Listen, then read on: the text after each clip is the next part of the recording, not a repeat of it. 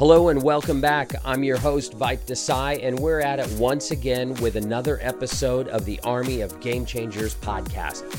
This is the podcast where I get to ask some amazing folks to share their best career and leadership insights to help you on your professional journey. For this episode, I talked with Andrei Cherny, CEO of Aspiration, the firm that is changing the way we bank. Andrei's resume spans industries and positions which include author, business consultant, prosecutor, Navy Reserve officer, and White House aide. Andrei hasn't had a career, he's had many careers. That's what made this episode so unique. So let's jump into our chat. Hey, Andrei, good morning. Thank you so much for jumping on the Army of Game Changers podcast. I'm really excited to have you on the show. Um, look, uh, give me an update. What's going on in your world of aspiration and the other projects that you're working on? And most importantly, let me also congratulate you on the recent recognition by Fast Company, uh, talking about uh, Aspiration being one of the top 10 most innovative social good companies. Well, appreciate it. Thanks so much, and thanks for uh, having me on uh, with uh, uh this this whole army of, of uh, incredible people who are doing so much to bring positive change. So, really excited to be part of this. a lot going on at Aspiration. Aspiration, as as you know, and as as you mentioned, is a socially conscious, sustainable financial firm for everyday people. And so we bring banking, uh, investing uh, services to uh, to people uh, who want to both make money and make a difference in the world. Uh, and, so what we've been uh, working on is continuing to bring our our core banking services products to people. Uh one of the things that we've done that's really unique is what we call the aspiration impact measurement um, we call it AIM. Uh, and with that, every time you buy something with your Aspiration debit card, uh, you can see your own uh, sustainability score, and it changes over time uh, on a day-by-day basis based on on where you're shopping and, and what you're spending. Uh, and you can also see the people score and planet score of the places where you're shopping, uh, and of other similar businesses. So if you're uh, deciding to go to the pharmacy and you're deciding between CVS and Walgreens and uh, Rite Aid, uh, you can say, okay, how do these companies do when it comes to how they treat their employees, how they treat the environment, uh, and make ethical, conscious-driven spending decisions. Uh, we have enormous power as consumers. $36 billion a day uh, is spent by U.S. consumers. Uh, and, and that means with that power, we actually can use those dollars as a huge lever for, for making big change. Yeah, you know, I, I, I can see why Fast Company noted Aspiration as one of the most innovative social good companies, the way that you just explained it. And I want to ask you, has it been difficult? What are the challenges that you faced on disrupting such a large category in and of itself? Has, has that been challenging for you? It's one of these things that uh, uh, if we knew what we were getting ourselves into when we when we started on this, we may have had second thoughts. We probably still would have done it uh, because it's really important. But um, uh, look, you have in the U.S. financial industry uh, the largest industry in the world uh, in terms of uh, profits and, um, and and customers and so on, uh, and a industry that is really massively distrusted uh, for some very good reasons. They make billions and billions of dollars every year based on uh, fees when things go wrong for their customers. Uh, they make money on overdraft fees and late fees and uh, ATM fees when you're out of their network and monthly minimum fees when uh, your deposit level isn't high enough and, and so on. And so they do best when their customers are, in many cases, doing worse. And then they turn around and use those deposits to fund uh, oil drilling and uh, oil pipelines and gun manufacturers and, and so on. And and, and with all that make trillions of dollars a year. And so by going after them uh, and offering something really different, uh, we've certainly ruffled some feathers.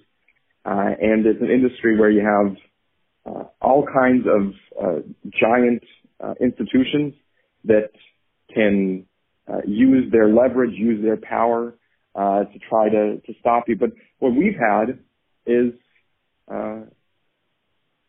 hundreds of thousands and, and soon to be millions of people uh, coming to aspiration because they believe in this mission, because they believe in, in the values we share.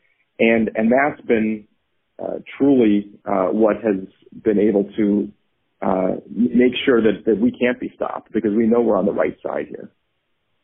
Yeah, no, clearly you are. Um, I don't think uh, you could find anybody out there who is happy with the banking institution and how as you say, they, you know, when, when people are at their worst or their lowest, they prosper, the banks prosper the most. And I think what you guys are doing is allowing people to vote with their wallet. Um, and I think that's, that's really where people are headed. They want to align with companies that have similar values and you're obviously breaking that mold. How's, how's the growth been going for you guys so far? uh, it, it's been amazing. I mean, we've really uh, found uh, people coming to Aspiration, telling their friends, telling their family, bringing others uh, with them because they're most of all inspired by uh, by the mission that we share uh, and by being part of this. Uh, you know, look, it, most most people don't want to be thinking about their bank account or or, or investments. It's it's sometimes intimidating, sometimes it's uh, it's frustrating. Uh, it's uh, uh, it's sometimes depressing when you look at where your balance is and, and you wish that uh, those things were higher.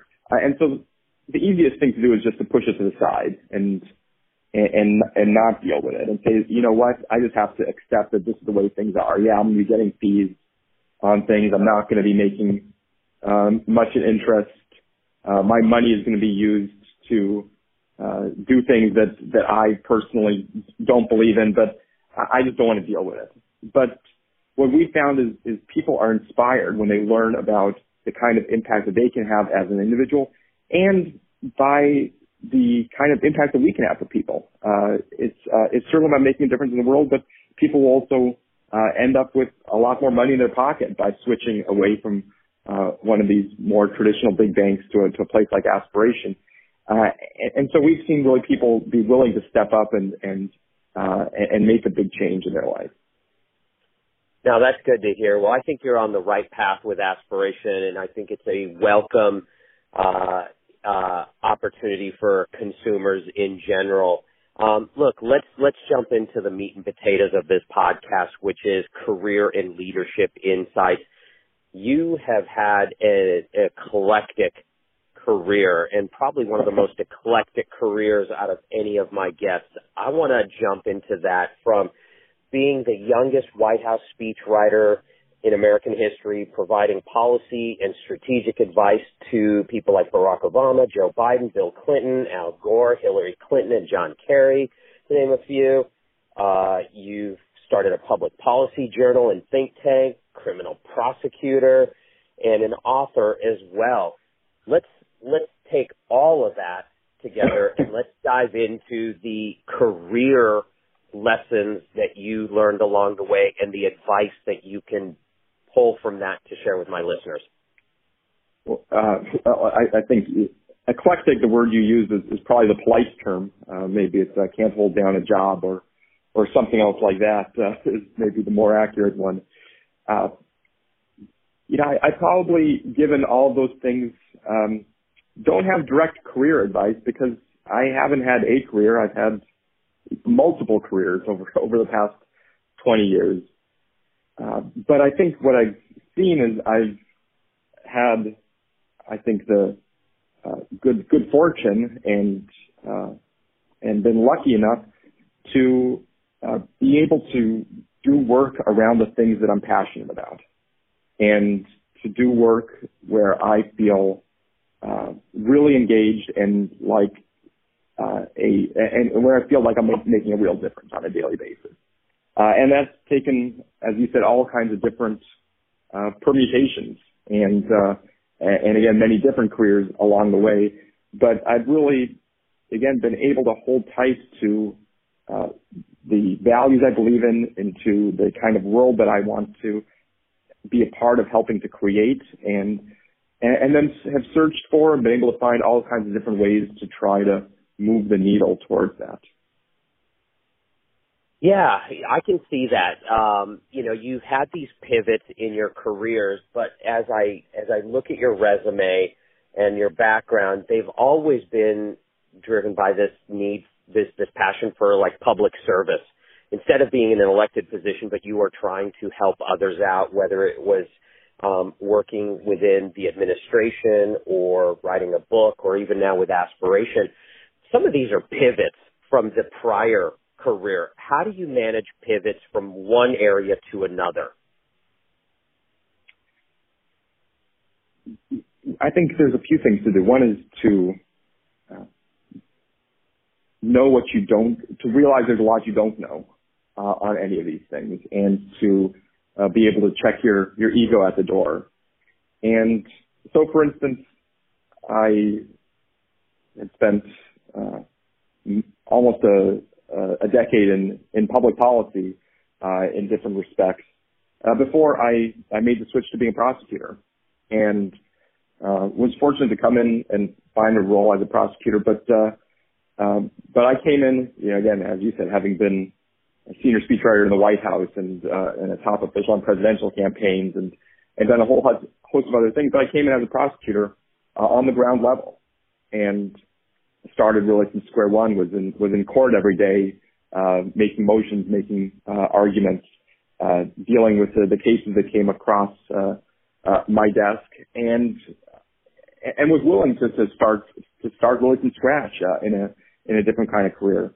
Uh, I'd say the other piece of it, uh, and maybe this is the flip side of that, is uh, to maybe check your ego at the door, but not check your ambition at the door.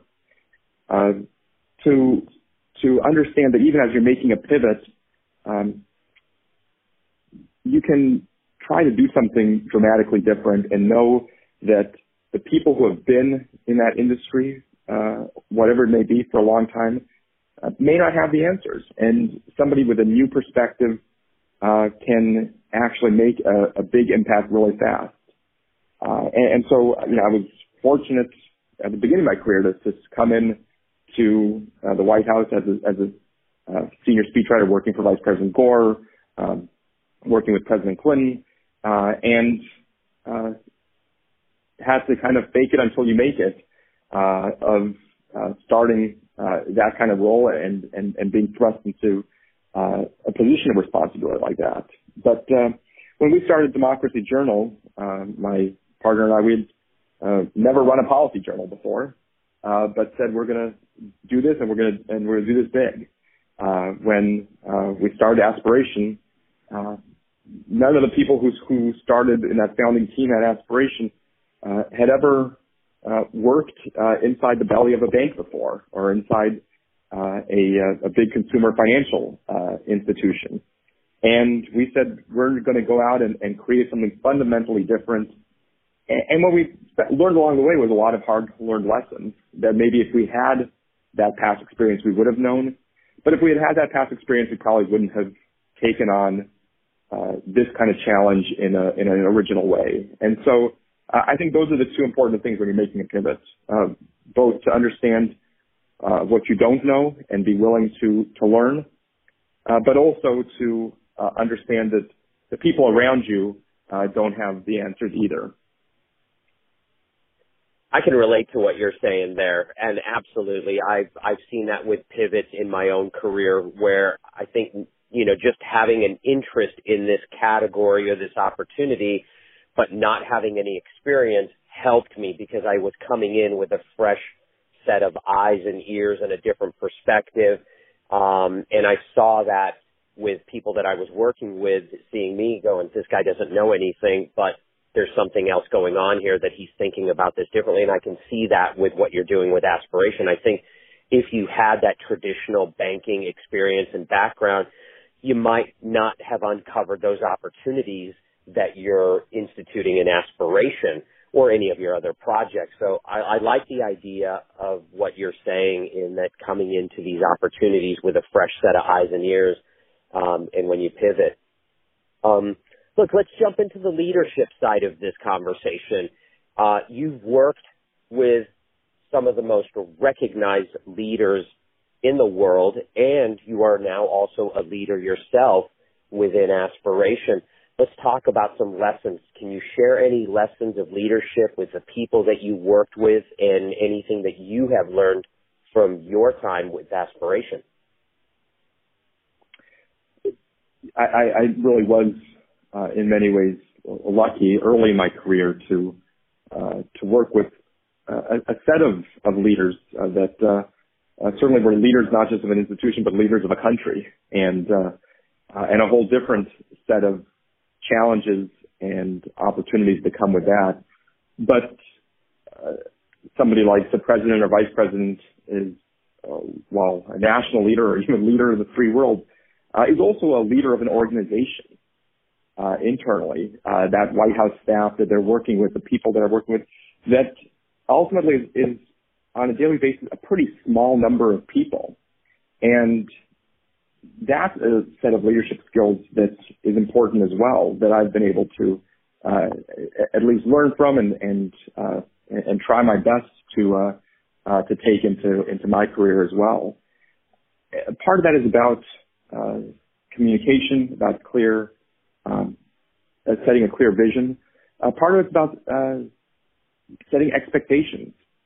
Uh, you know, I, I remember uh, one story early on uh, in in my career when I was working at the time for Vice President Gore, and uh, and was his senior speechwriter. He in 1997, uh, more than 20 years ago now, was really one of the first people to uh, in public life to really look at the dramatic changes that technology was bringing to the way that our economy worked and the way that businesses worked.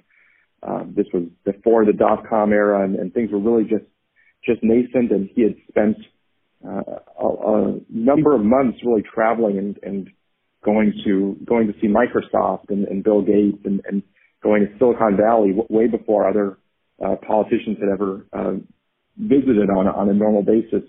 And he then gave a speech about uh, about this new economy, as uh, as he called it, uh, and and what it would mean. And it was a speech we worked on for uh, for weeks uh, and went through um, easily more than 50 drafts uh, of the speech. And he brought in uh, people like Larry Summers uh, from the Treasury Department and, and others to provide briefings and provide feedback, and, and we crossed things out and changed every word and, and and did that over and over again. Uh, and finally, he gave the speech, and, and it was a almost an hour long speech. Uh, and uh, we, he gave it in Washington, and we took a, a motorcade back to uh, the White House and, and got out right at the door to the to the West Wing. And uh, I was not in a limousine with him; I was a, in a van uh, behind, and, and I hopped out. I was going to head over to my office, and he he pointed to me and, and beckoned to me and told me to follow him, and we walked up to his office, and uh, he took out the folder with the his, his speech copy that was in, in large type, so it was a a lot of pages, and started flipping through them one by one, and uh, was waiting, and um, and then he pointed to a word uh, about halfway through, and it was the word there, uh, and I had spelled it uh, T H E R E, but it meant to be it was meant to be T H E I R. Uh, and he said, get it right. And I think part of what he was saying was get it right in the, in the text that we release to the press and, and, and fix that mistake before it goes out. But I think there was also a larger message there about, about get it right, about setting expectations, uh, that I was working in a place where, uh, one word could make a huge difference. Now, probably not the word there, but maybe a different word, uh, would have uh, made a difference. And, uh, you know, as we used to say, uh, one wrong word from the President of the United States makes uh, markets move and, and, uh, and armies march. And, and even though I was young and even though I was thrust into a high position, uh, the expectation was of me to, to get it right. And, and I've, uh, and I've had to bring that, uh, and really tried to bring that to everything that I've done along the way for myself and, and for those around me as well. Part of what I've learned um, along the way is um, you have to set expectations, but you also have to um, put these things in context so that people understand why what they're doing on a day-to-day basis is so important, why it's so important to get things right. Uh, and and when people do, they'll more often than not rise to the occasion. Yeah, no, that's a that's a good message. Get it right. And um, look, uh, I think that that's a great story, and that's a great message and a great lesson to learn. Um, have you carried that through with aspiration as well? Oh, absolutely. It's something we focus on every day. Look, we have people's money, uh, and um, we have uh, a huge responsibility uh, to uh, to get it right. Uh, if if somebody's going to go use their aspiration debit card and buy things for their family at the store, and that card's not working, uh, they're not bringing home food for their family. Uh, uh, that's a big responsibility when somebody comes to us and trusts us with uh, their money, with their savings, uh, with their bank account. Uh, what it means is uh, they're really trusting us with not just dollars and cents, but, but all of their hopes and dreams for themselves and their family and their future. Uh, and so we have to get it right. Uh, we have to get it right every time. A lot of responsibility, but it sounds like you are ready for it. And look, I want to thank you for jumping on the podcast. Great insights, great story as well with uh, your time with Al Gore and the message of get it right. Totally on point with that if people want to keep up with you and follow you, where, where's the best place they can do that? Well, they can first and foremost visit Aspiration uh, at aspiration.com. Uh, learn more about us and, and what we do, and uh, and the and the mission behind uh, our work, and, and the, really the movement that, that we're building. Uh, you can follow Aspiration. Uh, we have an Aspiration Facebook group. there's Aspiration on Facebook. There's uh, at aspiration on on Twitter and and Instagram. Uh, and then uh, for myself, uh, if they want to follow me personally, I'm, I'm at Andrei Cherny uh, on Twitter as well, and uh, uh, we'll we'll often share my opinions on on things having to do with aspiration or just the world around us, whether I can help it or not. Yeah, well, I love following you on Twitter. You definitely have an opinion that I admire, and I love uh, hearing from you. And so keep that up. Thank you again so much for jumping on the podcast. I appreciate it, and I look forward to keeping up with uh, Aspiration and the Democracy Journal. And I need to jump into your book as well. So uh, we'll be we'll be catching up again soon. Absolutely. Well, thank you for what you're doing, and uh, and appreciate being on the on the podcast.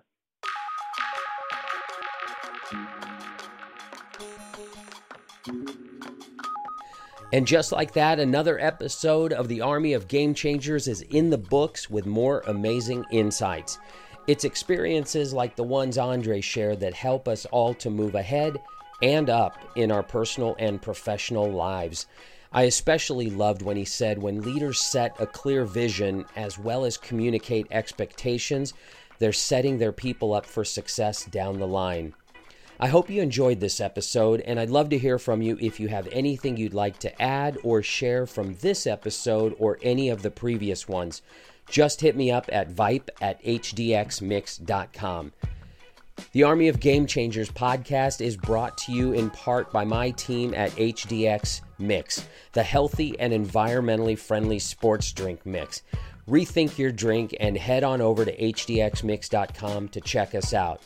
Thanks for stopping by and lending me your ear. Have a great week, and we'll be back soon with more insights from today's most influential leaders.